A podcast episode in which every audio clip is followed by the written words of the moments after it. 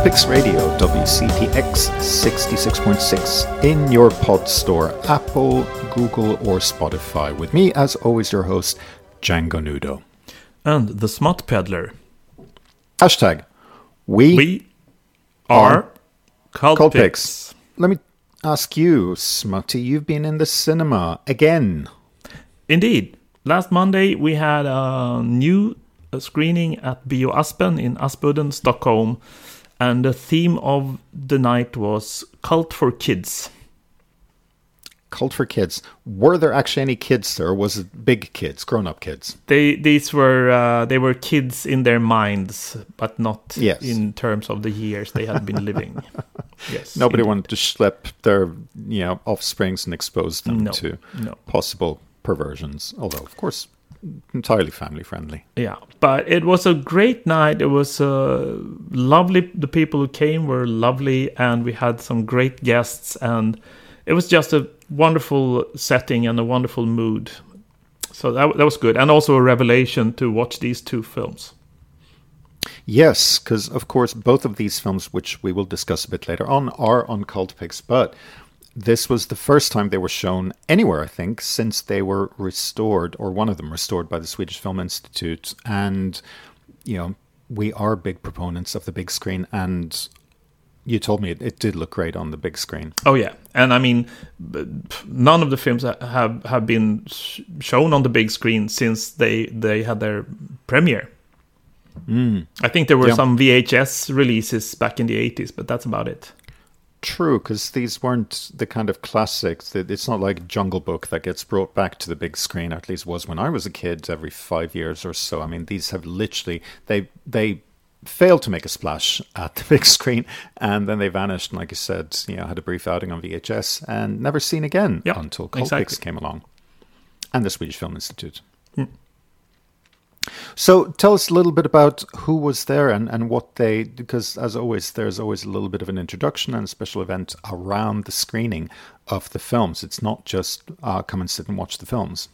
Yes, indeed. So we we had the two films. Um, the Gröna gubbar från YR, which we call now Little Green Men from Outer Space, which I think is a, pretty much what it's all about. Uh, we yep. had the director Hans Hatwig there, who's a legend in Sweden. Uh, he directed the film Blödaren, The Bleeder in 1982, which is also on mm. Cultpix. But most of all, he's famous for having been the editor in chief and owner of the uh, youth or pop magazine OK, which started out in 1980. And at its peak, it had the whopping 156 thousand sold copies per issue. Yeah, yeah. I remember buying it. I mean, yeah, this is what you did. So that was huge. Music and and he's a he's a great guy. We hope to have him on our podcast. He has tons of stories and just so much fun to hang around with him. And we mm. brought in, thanks to him, uh, Keio J. Salmela, who is one of the little green men in the film, who was a very flamboyant and funny guy and had some great stories as well. He was actually in uh, one of the Harry Potter films as well. oh, I didn't know that. Yeah, but, he was yeah. one of the 50 gnomes in it. so I suppose they shipped in short people from all over Europe. I uh, think just so. Yes, the numbers. yes, it must have been a, a, a the, the, they weren't called out for any, anyone they could have. So he told us he was in. He's visible in two seconds. Ah, it's yeah, the fate of all um, extras, tall or short. Yes. But uh, so this was a bit of a um, um, trick along the lines of uh, the original Charlie and the Chocolate Factory with the Oompa Loompas. You know. Yes, so but the, these were all person- individuals instead. Yes, Yeah. exactly, and they were painted green. Exactly. it's like, Yeah. And I had never seen the film, so that was great, great fun. And then we also had uh, the the son of the the famous or infamous Bo Arne Vibenius, Mr. Christopher Vibenius, who uh, introduced um, the other film, uh, which is his father's directorial debut from 1969. And uh, the funny thing is that the title is so long. Um, I asked the audience, can anyone please name this film that we are watching right now? And nobody could. I think the title definitely didn't help the No. film and may even have contributed to its early demise at the cinema. be. So. But But so the the title is in English and in Swedish. Um, uh, if we just directly translate it, "How Marie Met Frederick, the Donkey Rebbers, the Kangaroo Ploy, and dot dot Do we even- dot."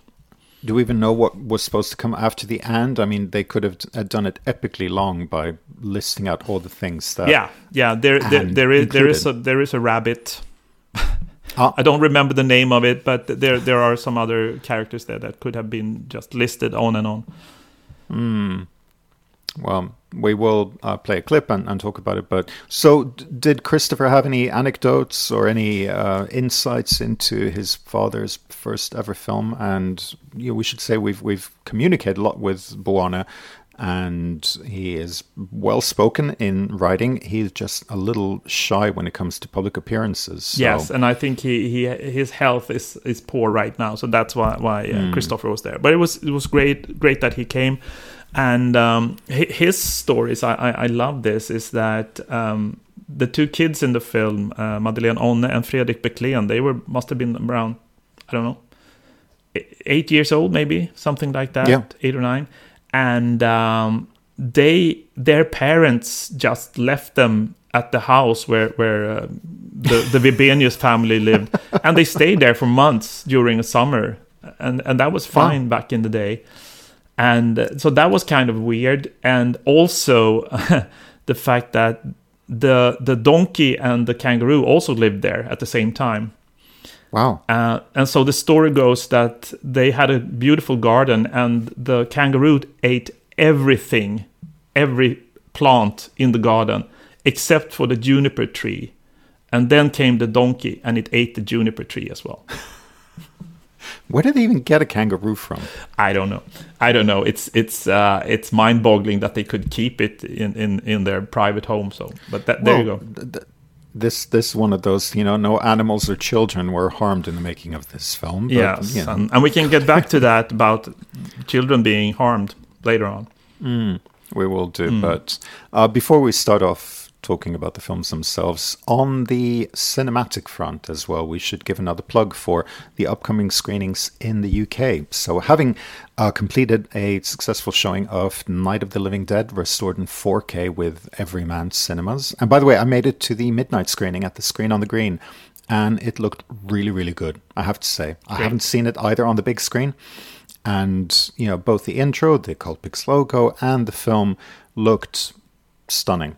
It's and it's a great film, so it should be seen on the big screen. So maybe Yeah. we'll bring it back.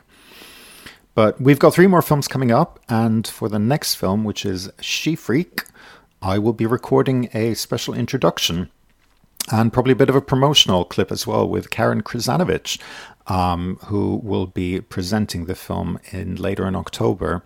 And then we've got a big announcement that we've got Christina Lindberg herself coming over to London to introduce the film in person.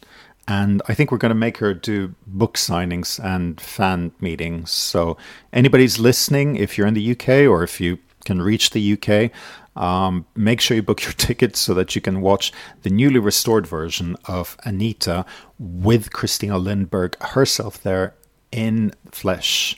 Yeah, and, if you don't know of the film, you can also be aware that it's uh, one of uh, Stellan Skarsgård's first films, his sort of baby steps before he became a big star.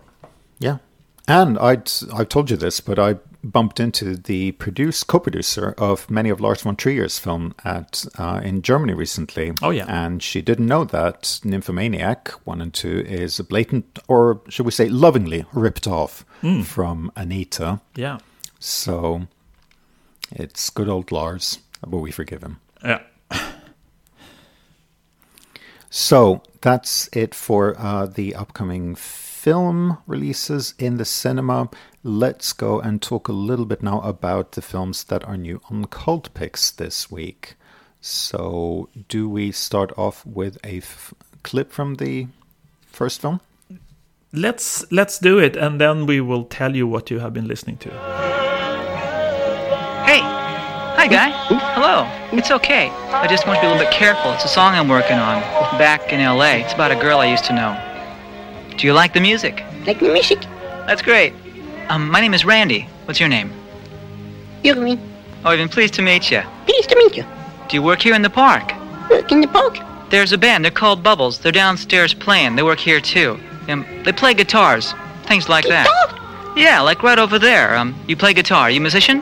Said, That's great. Uh, where are you from around here? around here. Here. That was none other than uh, Dwayne Loken, um, to most people famous as Wolf Paw in the hugely popular TV series How the West Was Won, or the Family Macahan, as it was called in Sweden. And here he is talking to one of the three little green men, Yrving, who's trying to pick up some English words. Uh, he's very um, susceptible to language, so he picks up little things. And the film is Gröna gubbar från YR, or Little Green Men from Outer Space. Uh, it's a very, very strange film and lots and lots of fun to watch because, in short, it's about a UFO that crash lands in a theme park. And for Swedes, it's the theme park Sommarland run by Bert Karlsson, who also had a very strange sort of neoliberal party who was in in the parliament for a while, many, many years ago. And Yes. uh, the whole theme park looks like shit, basically, in the film. So we had Coney Island last week, and this week we've got our very own Swedish Coney Island. Yes. Not looking And- any better. And the funny thing is that uh, the the aliens are chased by the UFO hunters, which is a, a sort of a department of the Swedish military, and the general uh, General Pansarsson, the the, the Panzer general, uh, who looks like Patton in ter- Yes. terms of his uniform and, and helmet. But he's taken like straight taken straight out of a, of a Swedish military comedy from the 30s or 40s. Not to accuse director Hans Hatwig and, and writer of the film of lacking originality, but it very much a film of its time. I mean, this this was after E.T. the Extraterrestrial, when there was a horde of now much forgotten films with kids uh, meeting aliens, uh, crashed spaceships. But it definitely stands out on it on its own by virtue of the fact that he had the brilliant idea of just casting three. Do we call them short people? Do we call them dwarfs now? I, I've, I don't know. It, when meeting with one of the main characters, he says himself, "I was one of the little green men," so I don't think he has a problem with it. Okay. Well, anyway, so the little people, and then just spray painting them, you know, brush painting them. Yep. Painting is a bit of a theme this week. Uh, in the color of green, sort of like Blue Man Group, except Green Man Group. Exactly. Little Green Man Group. And, and yeah, and, and letting them loose in this uh, amusement park Yeah. in Sweden. And as you say, it's very much uh, ET oriented because uh, obviously there's a bunch of youngsters working at this theme park who are helping the aliens against the uh, vicious General Pansarsson. Yeah. And it's just a lot of sort of slipping on a banana peel type humor in it. Yeah. Do we think we'll have English subtitles for it at some point to Yeah, we will have to. We will have to get that, but uh, not for for now. No, but we, we will we will go for it. Uh, But it's so visual and there's so much happening, and it's really fast paced, fast cut, and it's just lots and lots of fun. And for you aficionados out there, uh, the film was uh, the whole team was Mats Helge Olsson's Action Force team who made a lot of low budget quickies in the, the Lidköping area in, in Sweden at, at that time. So they were very much used to, to making quick and dirty films, um, and hence the, the, the relative high quality of the of the production. And as we were talking about yesterday, uh, last week, um, a a career extreme for a director to go from making a film like uh, Blöder and the Bleeder, you know, slasher horror, you know, shaky video cam, to doing a kids film, much like the next film that we're going to be talking about, which we uh, referenced, which is Bo Arne Vibenius' uh, debut as a director. He he worked previously, didn't he, uh, with Bergman and on you know many many film productions. yeah, he but- was an assistant director to Ingmar Bergman in in a, in a number of, of films. And this was going to be his uh, big debut. Yeah. uh, 1969. Um, can you tell us anything more about the production and the kind of background to the film? Yeah, I mean, uh, I think that he he really has a message in the film. I had never seen it before, and it has basically been buried Still haven't. for a long, long time.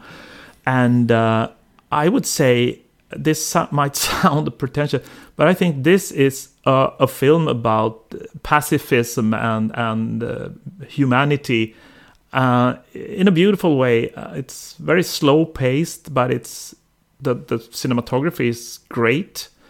And the Swedish Film Institute has now restored it from the original negative, so it looks like it was shot yesterday, basically. And um, going going back to the, the whole backstory is that he obviously wanted to have a box office hit.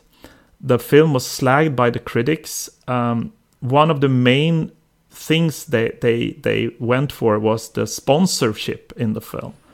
So Yeah. there's a lot of product placement in it, which has become obviously normal in any Yes. type of film these days. But back back in 1969, re- you have to remember this is the year after the the the, the May revolts in in Paris. It was the hippie era with with a lot of anti-commercial feelings. Uh, so this was something that they they went for. And the counterculture seeps through it because uh, the uh, girl lead in the film is wearing a T-shirt on which it's written "Mary Poppins is a junkie," which I thought that was that's extreme. But I, I looked it up, and apparently uh, it was a phrase that was coined by a California disc jockey in the mid '60s. Wow. And it became a um, a meme, effectively one of the first memes. Uh, it was widely distributed as a bumper sticker, and get this, Julie Andrews herself once put that bumper sticker on her car that says "Mary Poppins is a junkie." I did not know this. That's amazing. and the funny thing is that in the same scene, uh, the other guy, uh, uh, Fredrik, he is wearing a T-shirt with a design from uh, Big Daddy Roth, who did the Ratfink Oh. designs with monsters in in in hot rods. Yeah, Uh, so uh, we are thinking of doing reissues of both T-shirts. yeah. I think yeah, I think is available as print on demand because I I, I- I wanted to find out where on earth did this come from, Yeah. but yeah, it's it's it's a classic slogan. That's So the sto- the story of the film itself is that uh, little Marie uh, breaks uh, uh, an expensive vase and uh, runs away from home, and she meets this boy who has a, a donkey with a with a cart, and he lives in a with a guard like a gardener where they are make you know growing vegetables and things like that and so they go out on different adventures and uh, her mother doesn't seem too bothered and her mother to all the swedish listeners out there is tant anita from anita and televinken who was the Yes. main swedish national television That's hostess for children's programming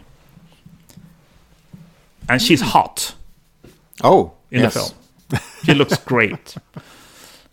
Um, so so that's the setting, and it's pretty slow paced, but it's also kind of surreal and and psychedelic in in, in many ways. Um, but go- going down to the, sort of the basics here is that it was also a box office failure, and uh, Vibenius had put a lot of his own money into it, and this prompted him to actually go out in media and saying, okay, so they hated my film and no one wanted to see it. Now I'm going to make a real commercial shit movie. Yep. And that was to become his major oeuvre, namely, His masterpiece, yes, Thriller, A Cruel Picture, aka They Call Her One Eye. which was also unfortunately a commercial failure, and so he decided to dial up the dial to eleven with Yeah. a very hardcore and extreme uh, breaking point, Yes, which contains both ultraviolence and hardcore pornography. and has a super groovy poster, which we're going to talk about a little bit mm. later. But but you were saying that even though very different subject matters and very different audiences for these films, at least the first one versus the other two, there are stylistic and there are you know themes, things you can pick out, and which would qualify, I guess, uh, Bo Arne Vibenius as an auteur. Very much so. Um, watching this film was a revelation. But first of all, watching it on the big screen was amazing because it looks so good. but there are so many themes in it. There are actual scenes coming back in Thriller, and there are also some camera movements and editing that you can immediately recognize from Thriller. And I mean, there's even a, a car chase with a police car, and it's the same sound of, of the sirens of the car as in Thriller. So that that was kind of mind boggling. Hmm. And also the way he actually has to tell everything in an image. So if someone is driving a go kart, you watch the whole go kart race going on and on and on and on and on. A little bit like the end of Thriller, where there's this ultra Yes. slow motion that goes on for 20, 25 minutes. So rather than having a hurdy gurdy schnurdy dialogue clip from it, shall we listen to a bit of the music from the film? Yeah, let's do it. It's uh, also a scene that's sort of reminiscent of, of one of kind of a dream sequence in Thriller. And this one is where the boy has this uh, fantasy of being in a saloon, in a Western saloon.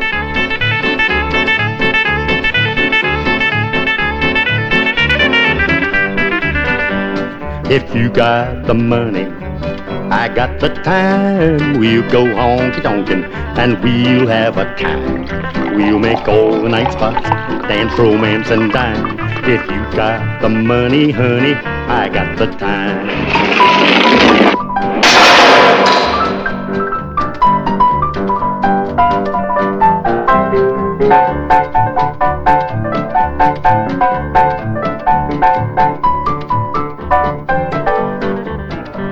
There ain't no use to tarry, so let's start out tonight. We'll spread joy, oh boy, oh boy, and we'll spread it right. We'll have more fun, baby, all the way down the line. If you got the money, honey, I got the time.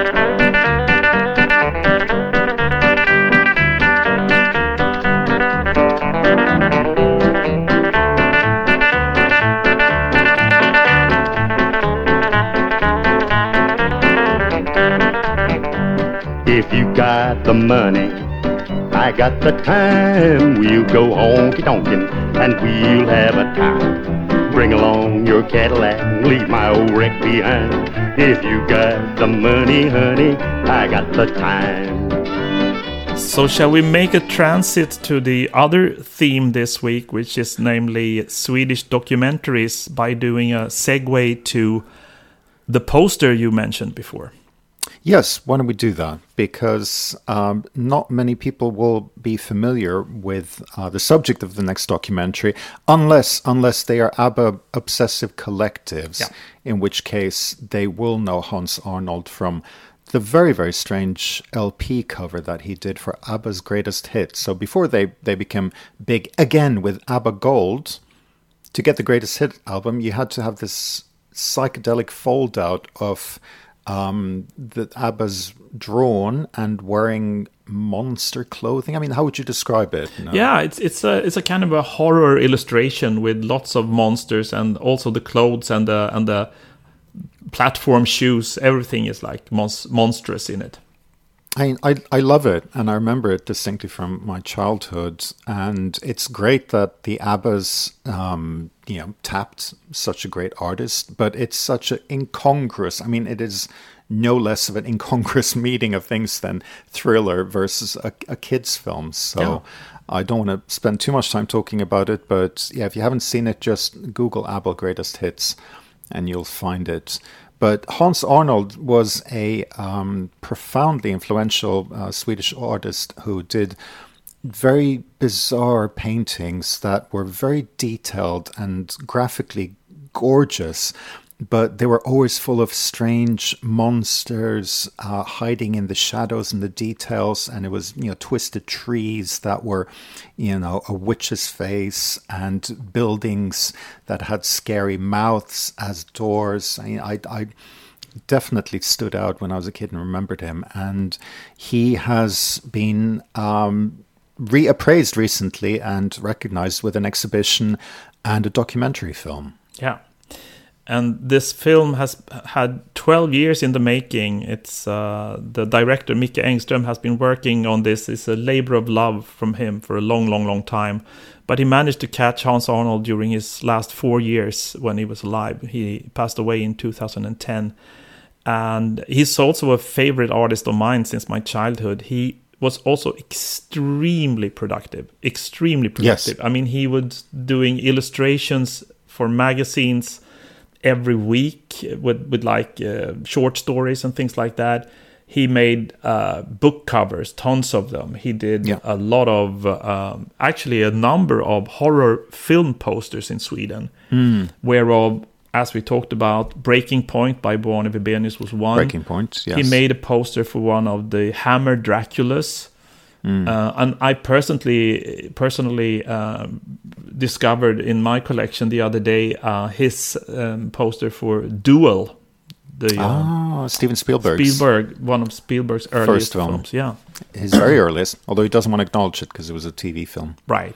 But it was screened theatrically in Sweden, so this a In Europe, yes. Yeah, and and there are a number of other posters we believe, but he made so much that no one has been able to sort of count it. I would say, and then of course he had, you know, his separate exhibitions at, at galleries and things as well. Yes. No, he's, he's truly, I mean, Google his name and just get a flavor of the kind of artwork that he did. But like I said, incredibly productive, uh, incredibly talented as well, and um, very deserving of, of this documentary and, and wider recognition. So, and the breaking point, which is what we were referencing earlier, uh, the Bo Arne Vibenius film, you have that poster, and it's I, I've seen it on your wall. Even it's is it Italian size? It's the French size, the huge French, French one, size. yeah. And I have the Swedish seventy by hundred centimeters version as well. yeah. But it's Well- it's great. I mean, it's it's amazing, and it's so funny with this very very odd film that was basically shown a couple of days in cinemas back in the day, and then buried. Has uh, Hans Arnold making the poster and Ralph Lundsten making the music, one of Sweden's most famous uh, electronic musicians. Yeah. I wouldn't say the best thing about the film because it is an interesting film, but it is an example of um, sometimes the um, ancillary kind of works almost outshining it because the poster for Breaking Point is so beautiful and iconic. Yeah, yeah. So Whereas shall we listen? accuse the film of being beautiful. Yeah. Shall we listen a little bit to the music for the documentary where Ralph Lundsten has actually been involved?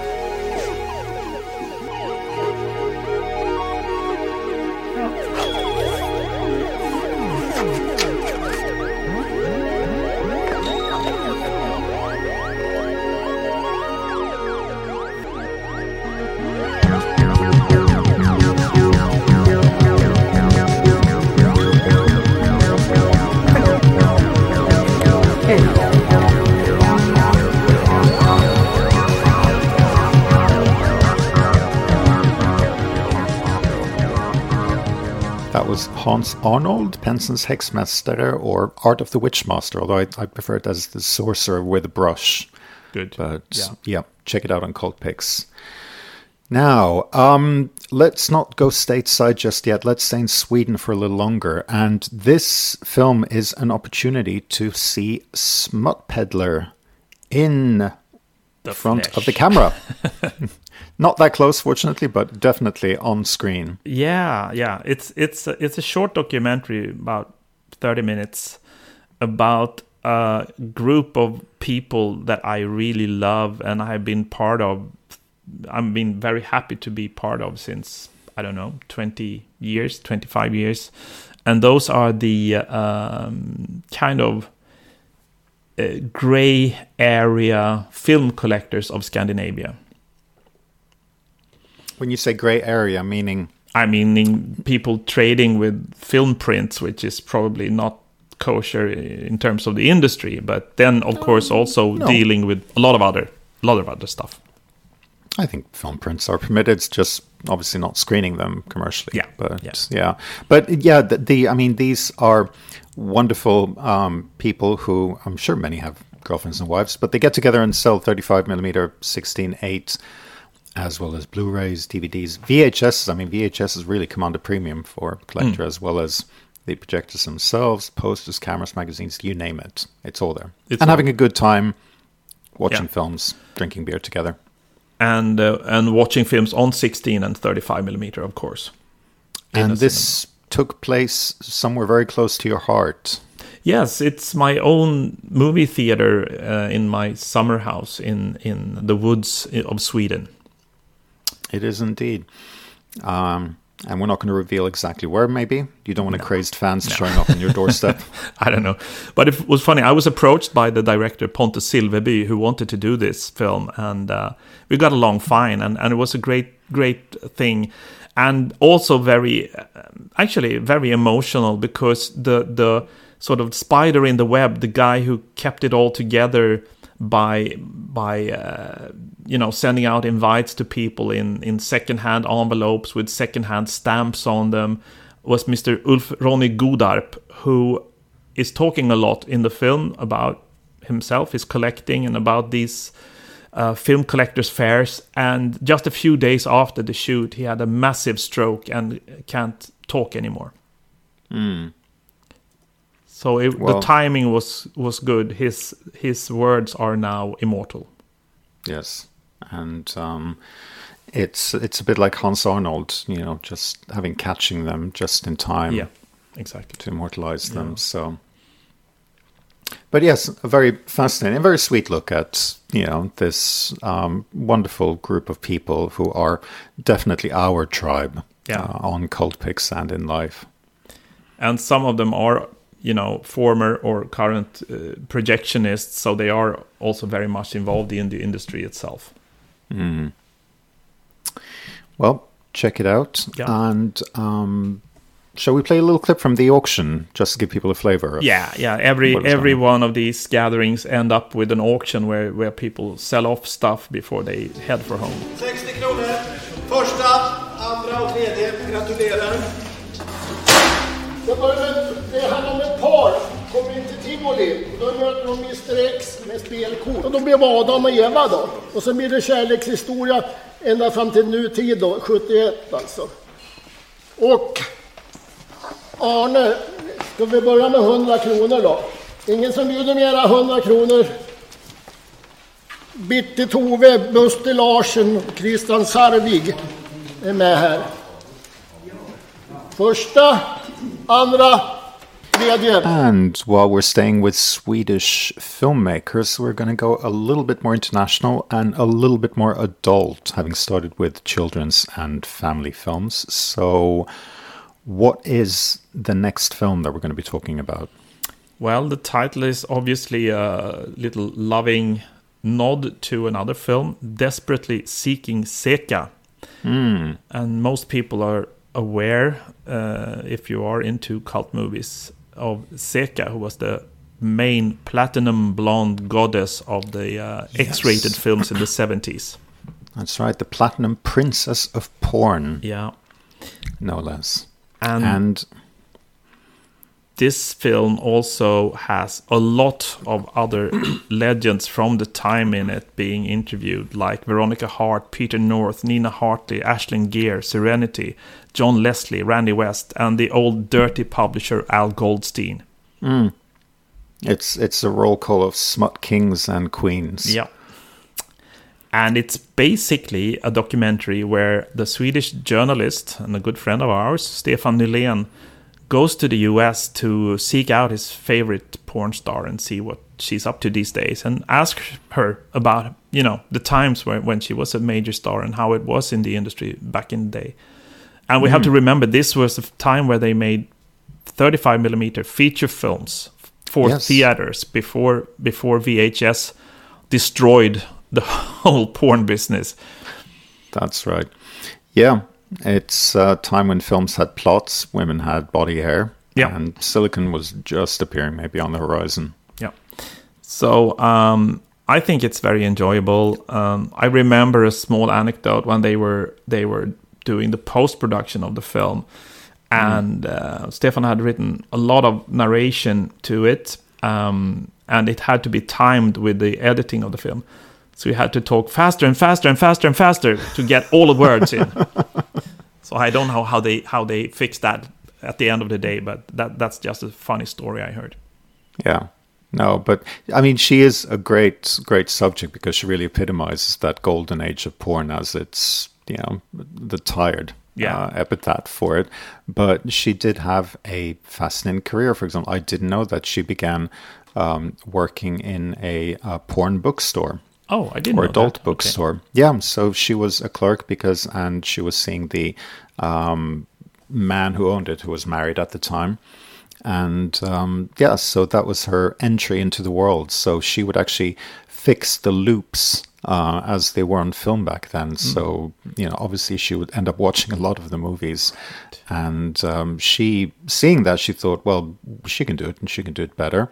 And that's how she came into the industry. And she, she took the name Seka, which I thought, I always wondered if she had some sort of Swedish Scandi connection. But no, it was after a, a female blackjack dealer that she knew in Las Vegas, there you go. who could have been Finnish, for all Yeah, I know. Who knows? And uh, of course, we have a feature film with her on Cultpix as well, and that's Of Dracula Sucks, where you can b- watch both her, Jamie Gillis, and John Leslie, Serena, that we talked about, and Yes. the, the, the notorious John Holmes as well. So you can watch the documentary about her and then watch her in action in one of the films from the time. Yeah, you can. And um, again, this brought back memories, and I started reading up on her. Again, something I didn't know, you probably didn't know either. That did you know that uh, she was the main inspiration for the character Amber Waves in Boogie Nights by Oh, I Paul didn't- Thomas Anderson? Yeah, because uh, of her appearance, she was involved. I'm reading from Wikipedia, blatantly stealing here. Uh, John Holmes in the documentary Exhausted, John C. Holmes, The Real Story. And of course, she wrote her own autobiography called, tellingly, Inside Seka. Of course. Great name. But it made me think, and Stefan Nylén is such a wonderful guy, and he's done so much for Cultpix and for Club Super 8, we love him. Yeah. But it just made me realize if you're obsessive about somebody, you know, to, to to stop from getting a restraining order, just bring a camera. Say you're making a documentary. I'm not stalking you, Seka, honestly. And then I'm desperately seeking you. and then publish it. Yeah. And then publish it. That's funny. That's good. Yeah. But it's it's it's a it's a it's a great film, and I think it's very much in, in line with with Cultpix. And obviously, all of these three documentaries we've been talking about, they are definitely much much more modern than 1990, which we have said is the the the the, the cutoff point. the cutting point for for films on Cultpix But we do have make an exception, and that's uh, documentaries about the old times, and we have a few Yes. others of them as well. In fact, we've never had so many recent films as this week Yep. with um, no less than three documentaries from the last decade. But That's they're true. very much about the 70s and that kind of golden age that Cultpix and, and Club Super 8 is all about. So I Yeah. think we're definitely staying true to the ethos. Definitely, and and my, I mean, we make up the rules, so we can do what the fuck we want. That's pretty much it. Yeah. So, do we want to hear something from the film? Women can fake during, you know, sex on film many Oh, yeah, if they want to be stupid, they can fake it. Um, I can honestly say I, I didn't fake it most of the time. Maybe three or four times. I figured if I'm going to do this, I might as well have fun with it. I mean, why waste a good orgasm? I mean, it would be it would be very stupid, very silly thing to do. I mean, yeah, I mean, Meg Ryan did it in a, in a coffee shop in Seattle. But th- what fun is that? So that was Desperately Seeking Seka. And wrapping up this week, which I think will make it a bit short one, uh, we should mention that uh, the Hans Arnold documentary, well, again in Swedish, um, you can watch it to get a feeling for his art. But there's also a short animation by Hans Arnold Yeah. that we're publishing this week called "Fiat Fetknopparna, Exactly. the Fat Birds. It's uh, it's uh, an animation that Hans Arnold made totally himself uh, in 1970, and it was uh, I think it was commissioned by the National Swedish Television, and they paid him very, very, very little money for it because it's a huge job to make cell animation, you know, one movement at a time. Yeah. And it can definitely be enjoyed even if you don't speak Swedish. Yeah. So we want to have something for international. It's a kind of bonus, I would say. It's definitely a bonus, so we like throwing in something a little extra. Yeah. So that pretty much wraps it up for this week's uh, films, which are focused heavily on Swedish documentaries and cult for kids. Next week's we'll be back with something more um, adult, shall we say.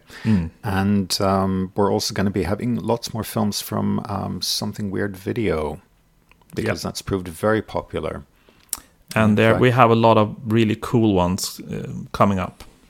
Yeah, and I think a special shout out this week to we've had some real super fans on social media getting in touch with us, um, hash, and Twisted Movies above all on Instagram, who um, you know practically wrote us a love letter. I mean, Oh, it yeah. was such a great thing to read. So we're going to be reproducing it in its entirety in the newsletter, um, just because you know this this really validates what Cultpix is all about. When you read something like this and you realize, yes, there are people out there. You know, we talk about our tribe, but who really appreciate the kind of stuff that we do and the kind of stuff that we love, and they're just so happy because it can be a lonely thing to be a bit of a cult film fan, especially if you're not in a big city. But you know, we do want to bring all of these souls together to our religion. Yeah, and this fan really nailed it in terms of the way we think and, and what we're all about.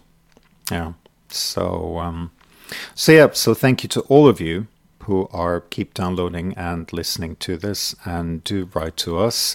Um, I should say I'm not actually drinking while I'm doing this. I had um, a listener who got in touch with me. He thought I was he could hear, hear me uh, open a bottle, but it's not. It's me playing around with my pen or my keyboard, and the microphone's picking up on it. So I swear to you, we're recording this at you know a decent hour in the afternoon. Too early to hit the bottle. But but you told me that it's it's it's uh, it's uh, seven o'clock somewhere on Earth. It's always seven o'clock Yeah. somewhere on Earth. So And also that you always drink your moonshine while doing this uh, podcast. So I don't know Shh, what, shh, shh, what are you trying to, you I- know. I poured in a coffee cup. No one's supposed to notice. That's good. That's good. Cool. You've been listening to Cultpix Radio with uh, Django Nudo. And the Smut Peddler. We'll be back again next week. Take care. Bye.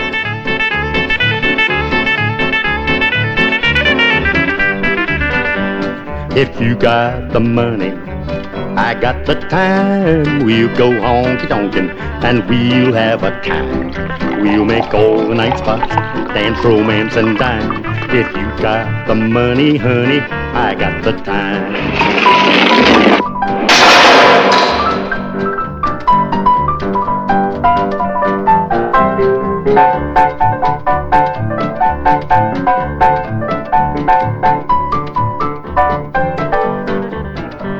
There ain't no use to tarry, so let's start out tonight. We'll spread joy, oh boy, oh boy, and we'll spread it right. We'll have more fun, baby, all the way down the line. If you got the money, honey, I got the time.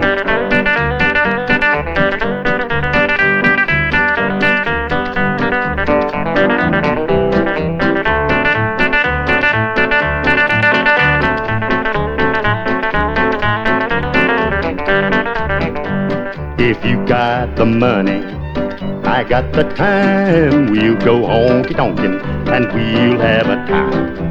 Bring along your Cadillac, and leave my old wreck behind. If you got the money, honey, I got the time.